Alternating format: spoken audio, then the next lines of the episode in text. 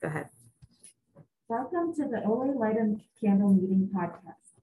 Visit our website at oalaig.org, where you will find several speaker feeds with over 800 speaker files, forms for ordering CDs for these speakers, and a place to donate to keep this special service active.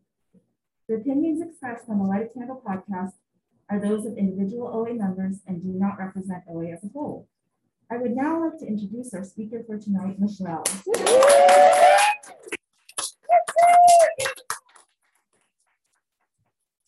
Everybody, I'm Michelle, compulsive overeater. Hi, Michelle. It's really great to be here and thanks Lucy for inviting me to speak.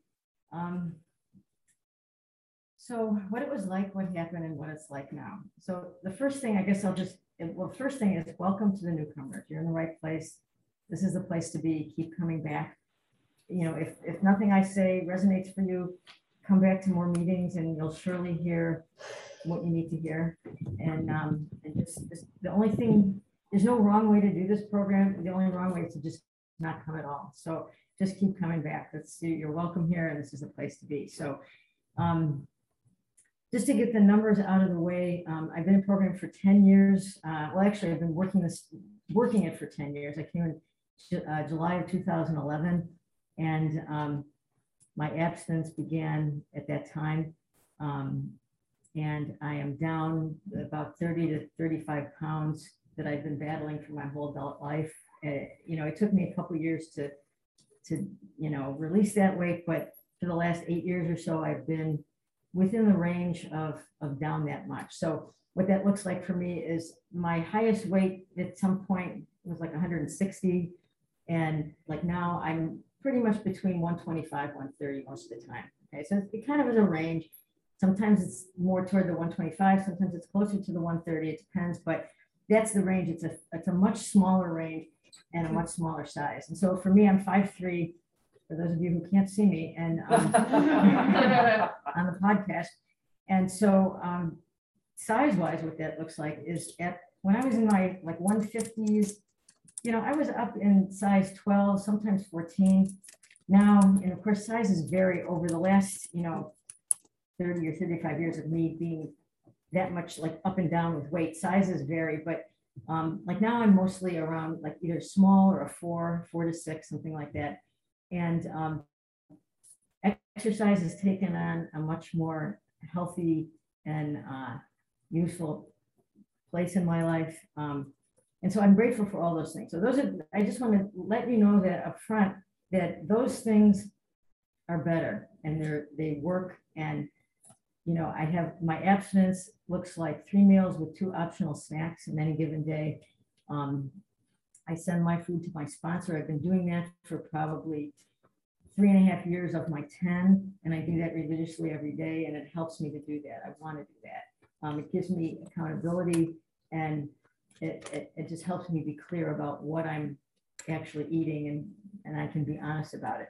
So um, those are some of the things. So that that's kind of the simplest nuts and bolts of kind of where it is. So, but it, there's a lot more to it. I mean, that's just like very superficial stuff of what I've gotten from this program.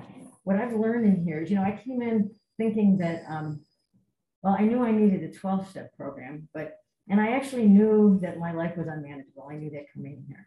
And I really did come for the sanity and not the vanity. I didn't think I could get vanity anymore. I thought, I was up my 30 pounds or whatever. I thought I'm never going to lose it again. I thought that's, that's like, I'm okay with that. I was almost okay with that. I just didn't want to gain like 50 more, you know?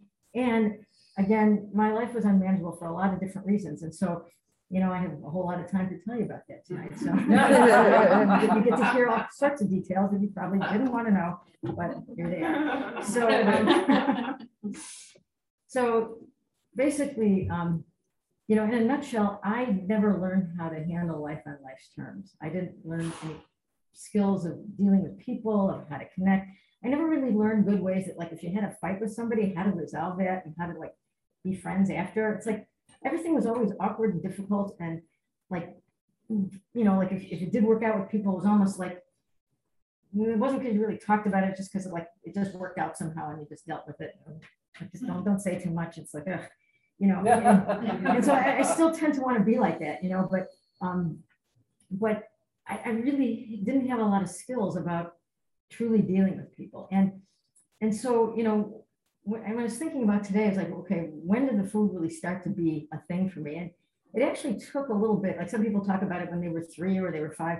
For me, it was a little bit older. I was like maybe about seven, because that's when I had some opportunity to get near it. But, you know, for me, you know, one of the issues that was really affected my life was that um, my mother had significant physical and mental issues and illness. And that started manifesting itself when I was about three years old. And so um, at that time, what happened was she had this um, atypical uh, manifestation of TB, tuberculosis, that it turns out it was not communicable, but they didn't know that at the time. So the doctors at that time thought it would be a good idea, because they thought it was communicable, to have me go live somewhere else for a while. So for about a four month period, which felt like four years to me at that age, I had to go live with my aunt. And so um, my aunt, this is my father's sister, who she was like on her third marriage, and the, she and this husband they would drink highballs every night. That was their thing. And they had, and she had a son from the previous marriage where she was like actively engaged in a court battle over custody or some such thing. And that cousin, who was about six years older than I was, he was not nice to me. And um, so I had to stay there in this place. And it was a really, and then on top of it, so here's the interesting food piece of that is my grandmother lived there too, my father's mother. And so she had a lot of neurological deficits from a stroke that she had. So she couldn't barely move. She couldn't walk very well. And she was diabetic and she loved to eat sugar. and, so my aunt was always yelling at her about like, no, don't have it and yelling at, I mean, she, like, it was a whole big thing around her eating. Like every was like, like a whole Al-Anon dilemma around this woman's food. And so little did I know that that would become like my thing later, you know. But um, it was a really chaotic place, you know, and uh, and I just remember walking around that house thinking, I felt like a prisoner. I had no words for it at the time, but I felt like I, I would just wander around feeling trapped and like it was just awful. And um, and so that kind of shaped a lot of my interpersonal relationships, I think, for years to come. Now, is it it's not a matter of blame, it's a matter of explanation. So like I'm not here to tell you that, oh, it's so awful and poor me. It's not that. It's just more, you know, we take a search, searching and fearless moral inventory of ourselves. And that's part of it to look at like causes and conditions, like what happened, what what things went on that sort of shaped you, you know. And so again, in the end, the why doesn't matter. It's what what do we do about it? What you know, do we work our program and all that sort of thing. But but it is interesting to know what happened. Why? Like, what is this? You know. And so, you know, it started off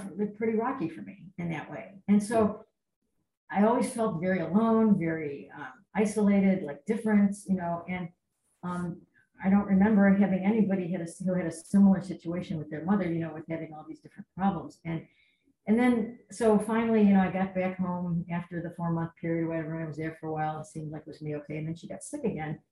And then this time she had to have this really lengthy hospitalization. So I was at home. My grandmother, her mother lived with us to help take care of me, but um, she was gone for like, I don't know, eight or nine months. And at this time she needed like a big surgery because of this thing, you know? And so they determined it was, yeah, she was not, was not communicable, but um, they couldn't get rid of it. Like nothing worked, you know? And so um, that was another tough thing.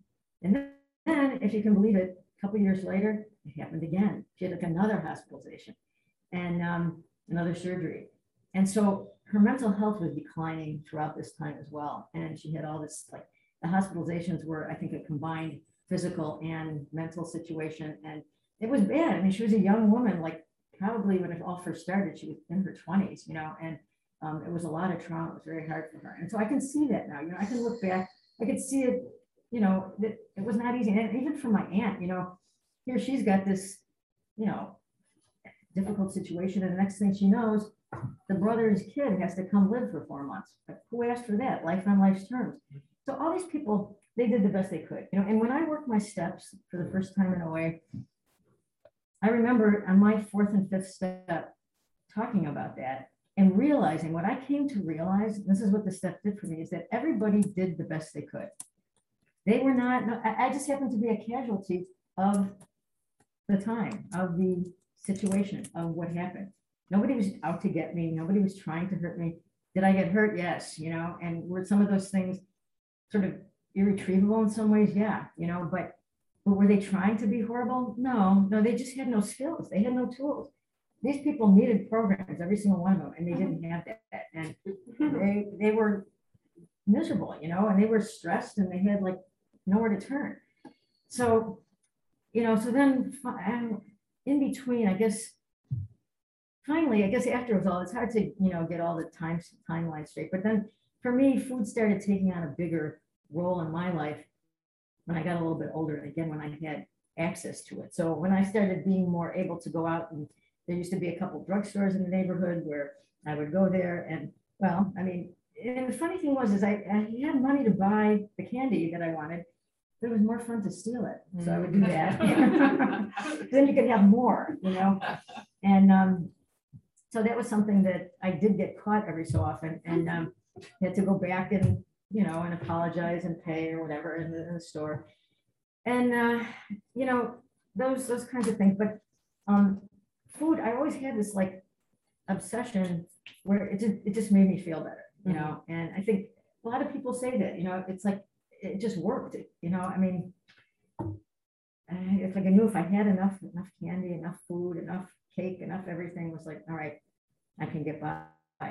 Because things, it wasn't easy, like, you know, just wasn't easy at school, wasn't easy, I mean, like I was a good student, that kind of thing, but I just never felt like I fit in, I never felt like the social thing was right, it was just, it was awkward, you know, it was very hard, so, um, you know, fast forward, um, like, in my adult life, you know, I've somehow managed to get educated, become a professional, had variable success in my life, like I did okay, you know, but somehow, again, nothing was ever enough, like I never felt like I was doing it right, I never felt good enough compared to other people, and so, you know, I always used to think like, you know, once I got motivated to be, like I applied for school, I thought, okay, if I get into this school, everything's gonna be okay.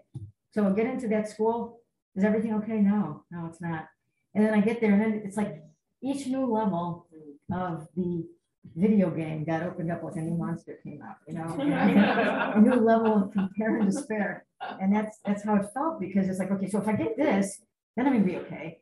And then I'm gonna have respect and then people think I'm good enough and all that. And it's like only on the outside. And it, like, it, it never was enough. And so, and each level was like, okay, so if you do this, if you build that office, you do this, everybody will go, yeah, I know your office. And like for a second, it would feel real good.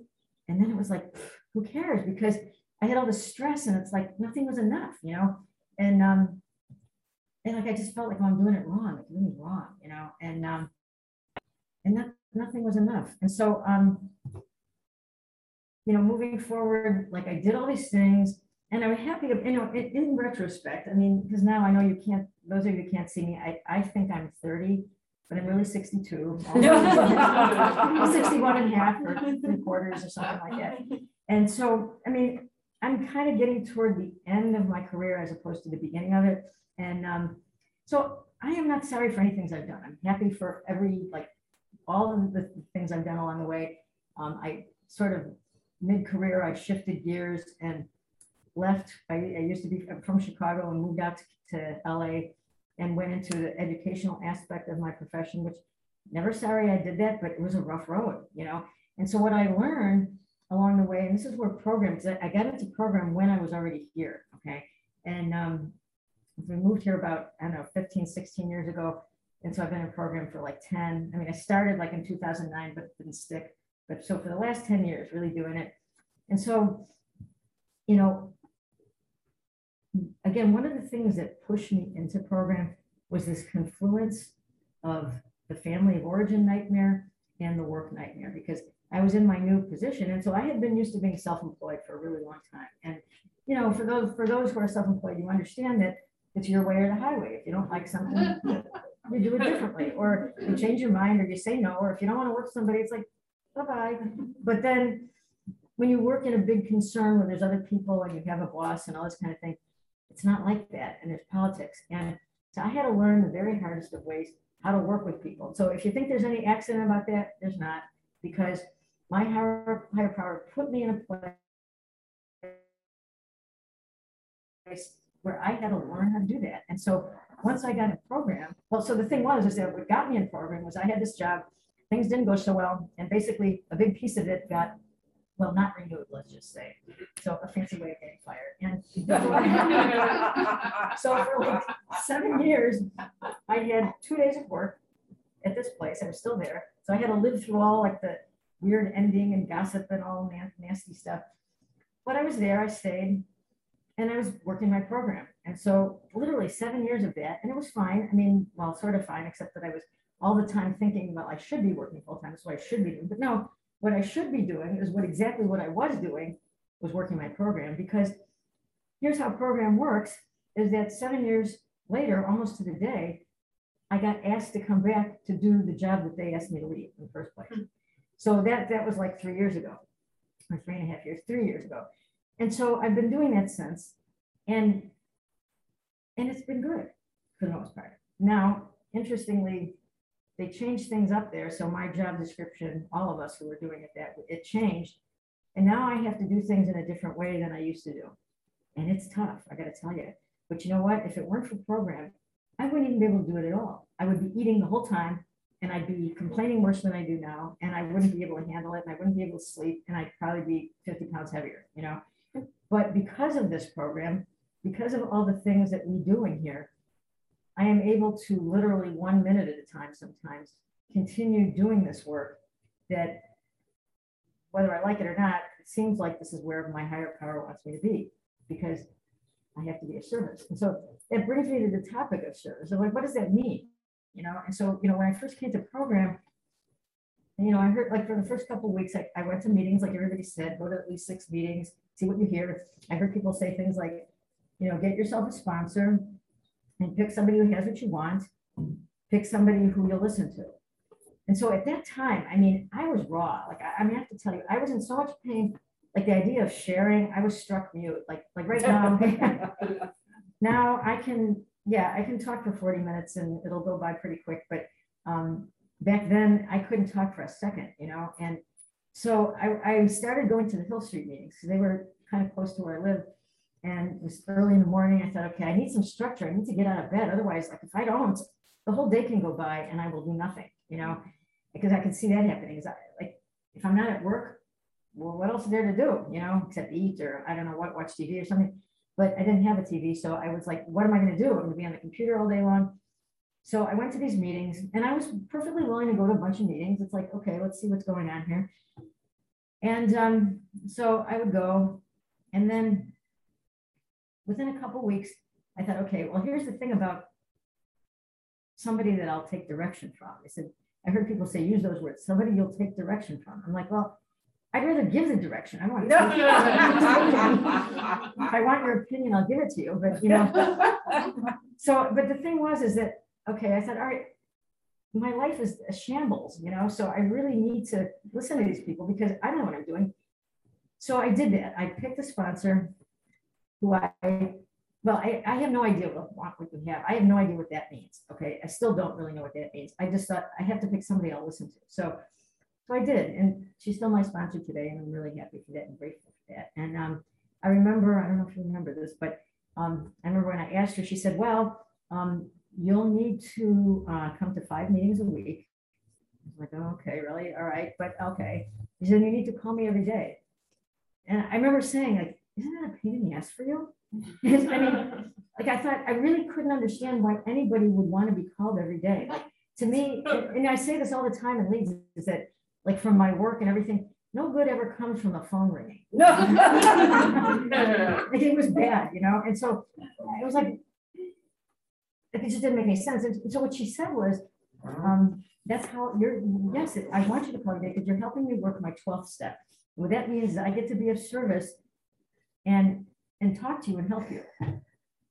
And like that was like, okay, like you're speaking another language, but I'm trying to understand it. And it's like, okay, that, I guess it kind of makes sense. Like, okay, so I don't have to feel guilty for calling you every day and being a pain in your behind. And so I thought that was an interesting concept. So I, I started doing those things and we started working the steps.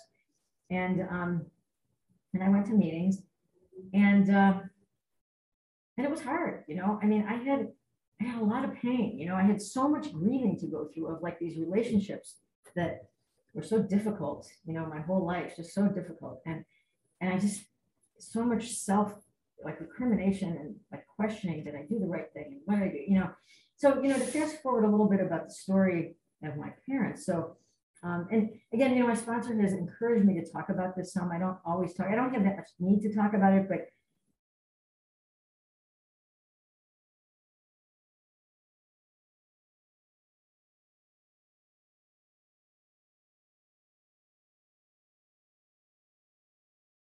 hear a lot of people, and you go to meetings, you hear people talk about how working steps has helped the relationships and how the relationships have improved with family members and how they, um, but we used to never get along, now we get along great, now I can enjoy them.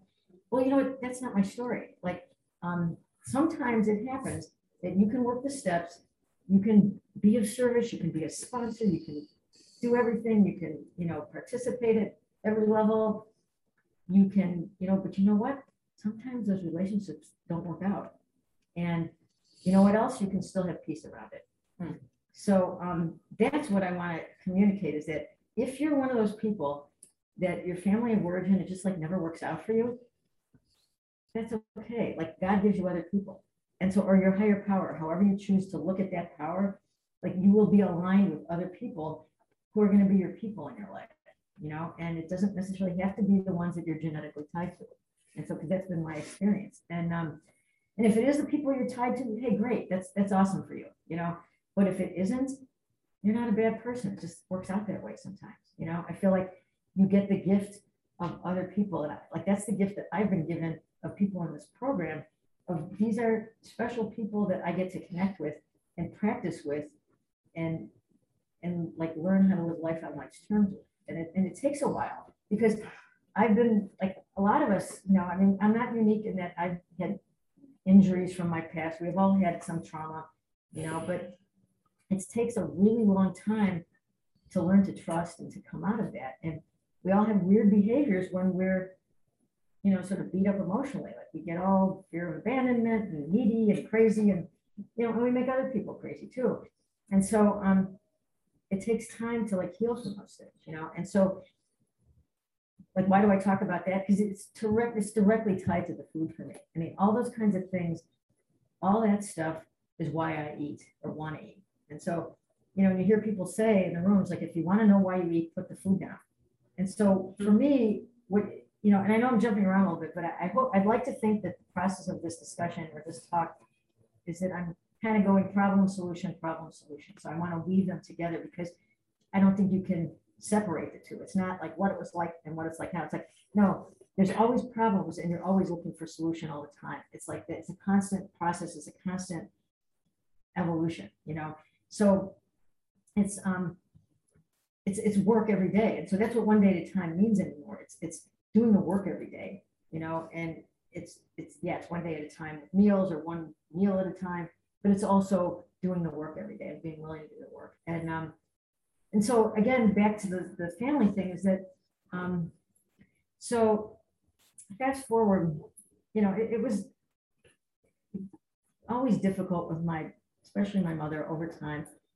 Um, she was a person who had a lot of expectation out of me and you had to set really strong boundaries with a person like her. You know, she was kind of an energy vampire and, um, I had to like, like she didn't hear, no, she, you had to scream it, you know, and, um, and that was a problem because I got used to screaming my boundaries. And so I would try, I would do that with everybody. And people are like, you know, you don't have to scream boundaries. I mean, with some people you do, but you don't always have to. Some people can actually hear a boundary. And um, so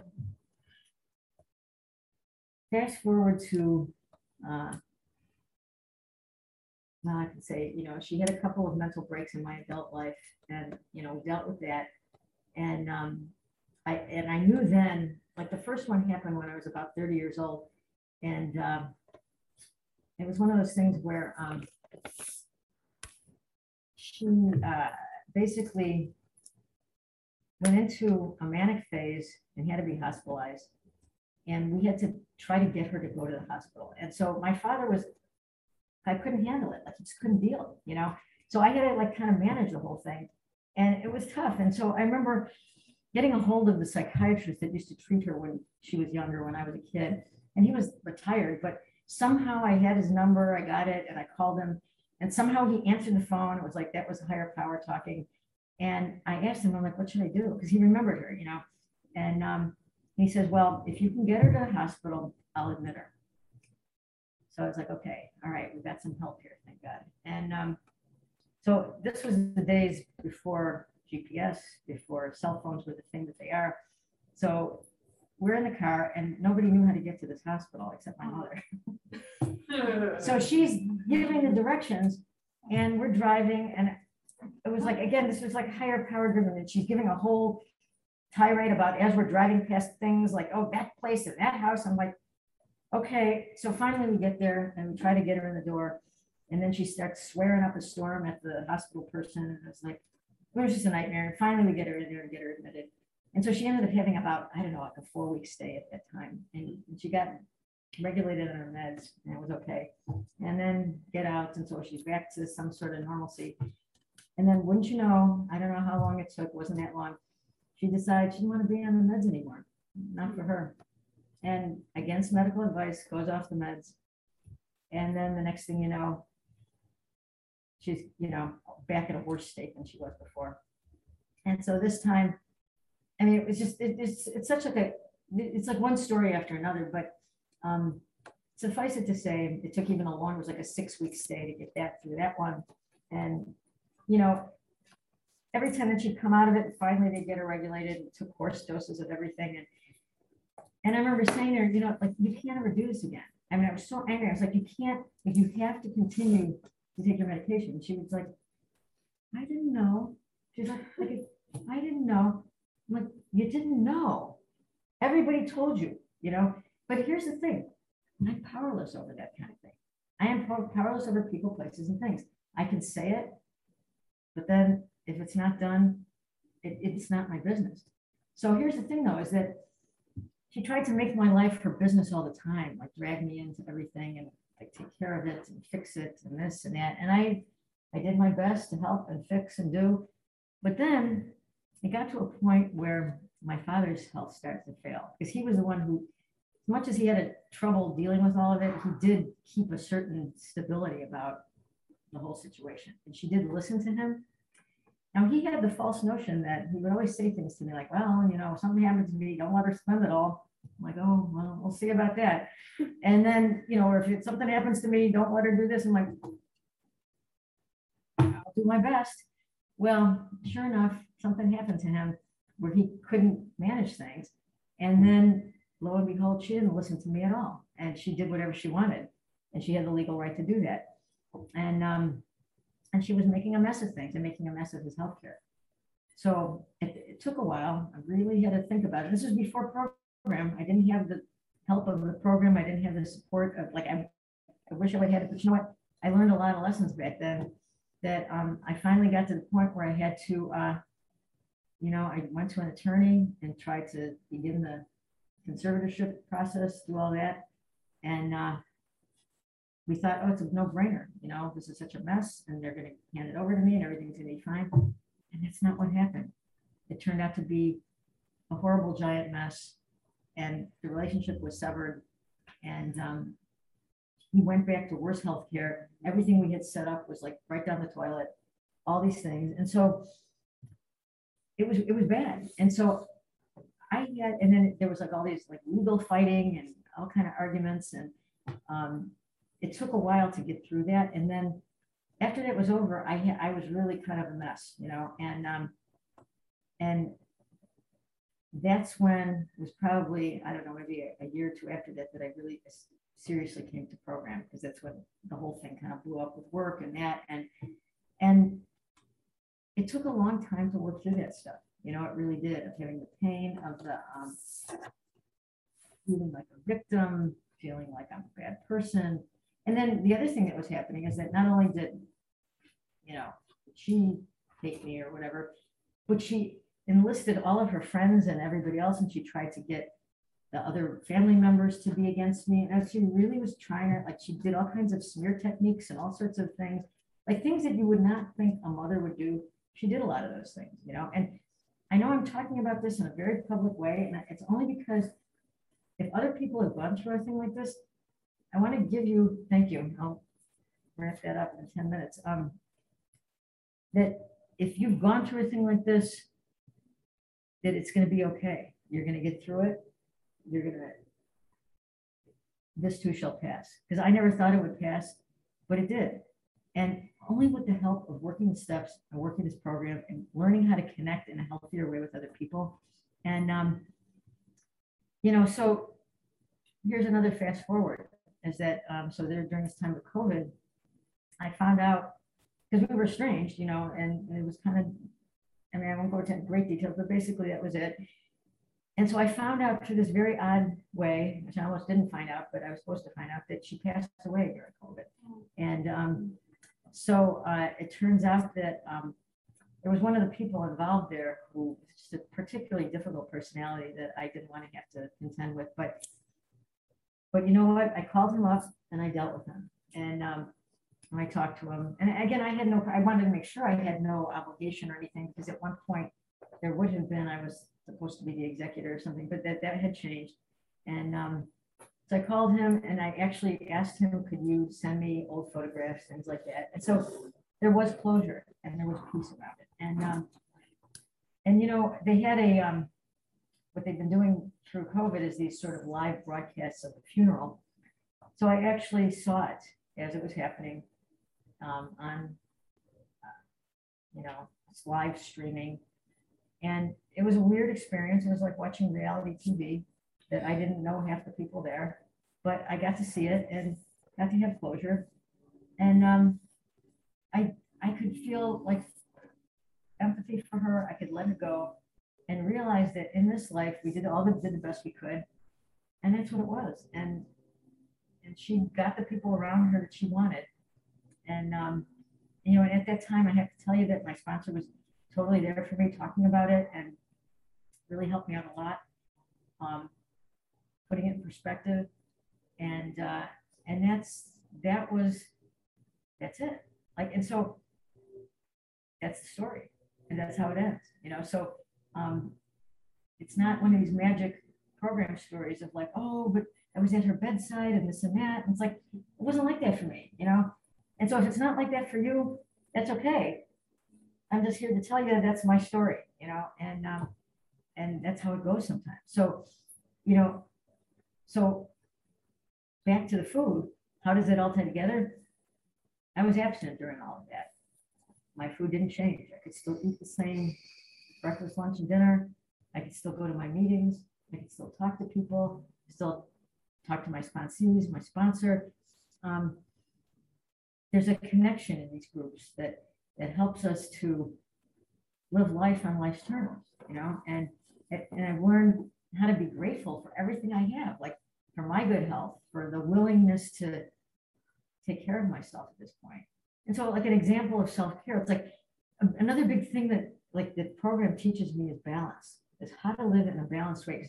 You know, you hear people, we're all people of extremes. We come in here with like one extreme or another whatever our extreme is, we kind of have to learn how to deal with it. And so, you know, for me, that's the extreme of responsibility of like beating myself up, of, you know, of all these things. And so I had to learn that it's okay to take a day off of work if I don't feel well. You know, I mean, in the last 35 years, I could count on my fingers of one hand probably how many days I've taken off. But you know what? This past week, I wasn't feeling well. I actually took a day off of work, which is like, woohoo, you know? so that that's what recovery looks like for me is finding balance is having gratitude. It's being of service in ways that um, connect me to other people. Connection like connection is the bigger picture of service. Like you know when we come to the rooms and you know we set up chairs or we do whatever um, or we take zoom commitments or whatever thing we do that's a way to connect with other people. And that's the thing that i learned in is that um, and I the thing is I have to keep practicing it because left to my own devices, my default is to sit by myself at home on the couch because that's comfortable, feels safe, you know. Like I'm not going to get any trouble on the couch. Like I'm not going to have to have any awkward interactions or feel weird or feel awkward or feel like alone. I mean, I could just sit there and it's like, okay, it's safe on the couch, but there's no life on the couch. You know, the life is here with you guys, you know, and so that's where I'm now willing to be, is in the middle of the herd. You hear that all the time. If you're new, you'll hear people talk about that, like get in the middle of the herd. And so I've never felt in the middle of the herd until now. Now I can feel like that. Like it's taken a long time, but like I show up and I want to be a, a part of. And that's, it's like, sometimes you just have to like jump right in to be a part of in order to feel a part of it. It's like take the actions and then the feelings come after. But um, it's just um, this program, and, you know, and maybe I didn't talk enough about higher power, but I do meditate and pray every day. Um, I, try, I have conscious contact. I really try to connect by writing, using the tools. Um, you know, I really try to work this program to the best of my ability. Um, and I mean, there's, there's always a lot more to say. And uh, I guess at this point, maybe at 6:15, I think I'll just uh, stop here and open it up for questions. So thank you.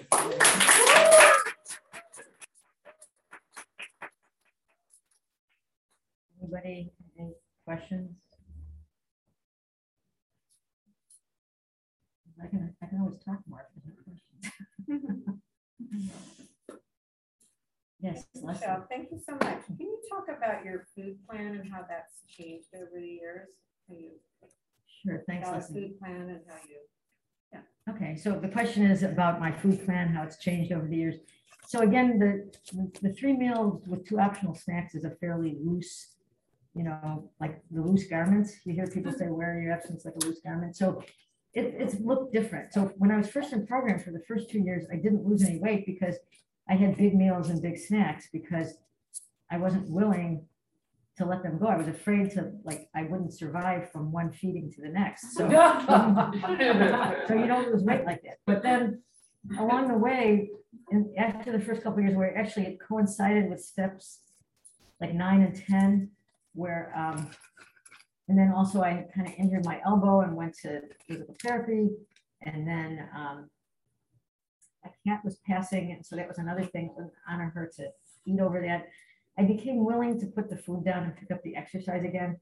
So, um, what it started to look like is to really shrink down the breakfast to like kind of not not minimal, but like to what it needs to be, like a normal size at lunch, like a normal size thing. So for example, what my food looks like today, um, and it actually this breakfast has been this way for a while. It's been like a yogurt, 12 almonds, fruit, and um, like immunity boost shot and water. Okay. And um, lunch looks like I have a turkey sandwich with um, spinach, big pile of spinach and, and tomatoes. And then I'll often have an afternoon snack of like a, protein bar. And then dinner is more substantial. I'll have like protein, veggies, um, maybe sometimes double veggies and uh, maybe fruit too sometimes, you know. And um, I do eat dessert sometimes. It's like not never, but the road has narrowed for me. So that's something that's changed. Like in the beginning of program, I was having desserts, you know, I kind of like still needed them and felt like I needed them. But I still always maintained the three and two plan. But now I, I have far less desserts than I ever had before. Like I'll have them sometimes, but less frequently. And um, so, so the food has, it's narrowed, you know, and um, recently this week, it's funny because I had the experience of having loss of appetite, but I wasn't feeling that well during the week. I was telling my sponsor about that, that it's been um, like a, a weird thing to not be hungry. Because like I've been hungry so much of my life that I don't know what it feels like to, like when I'm not hungry, it's like, wow, that's what it feels like to like be done, like actually done eating, you know? And so as opposed to being committing to stop eating, I was not eating. So yeah, I hope that answers your question of, um, yeah. so I think what is there? Oh, yes, And did you ever, when you were in the program, did you, in the beginning, have um, overwhelming desires to just go nuts with the food? And if so, what did you do about it? Well, the the question is, did I have the overwhelming desire to go nuts with the food? and What did I do about it? Well, you know, I, I have to say that it's imperfect, okay? Sometimes I, I would eat more than others and sometimes still do have bigger meals, you know, but there's, there's an end to it, you know, it's like there's some, something that stops me at this point where, um, one of the tools that I use is to text somebody. So when, you know, you'll hear people say, reach out, like in the moment when you feel like you're gonna overeat, text somebody, you know, and tell them what you're doing. Or text your sponsor, somebody, and just say, look, I'm, I'm starving right now, or I'm doing this or doing that. And it's like, if, if you're willing to reach out and, and connect with somebody, then chances are you might be willing to stop eating in the moment. Now, again, does it always work? Not hundred percent, but um, now what I do is I have a habit at the end of the night, I, like, I'll text somebody, done eating, kitchen's closed, you know, and, um, so I do that. And again, I send my food at the end of the night, oh, I'll wrap up. I send my food to my sponsor, that's usually a sign, I'm not gonna eat anymore. So again, thank you so much for letting me share.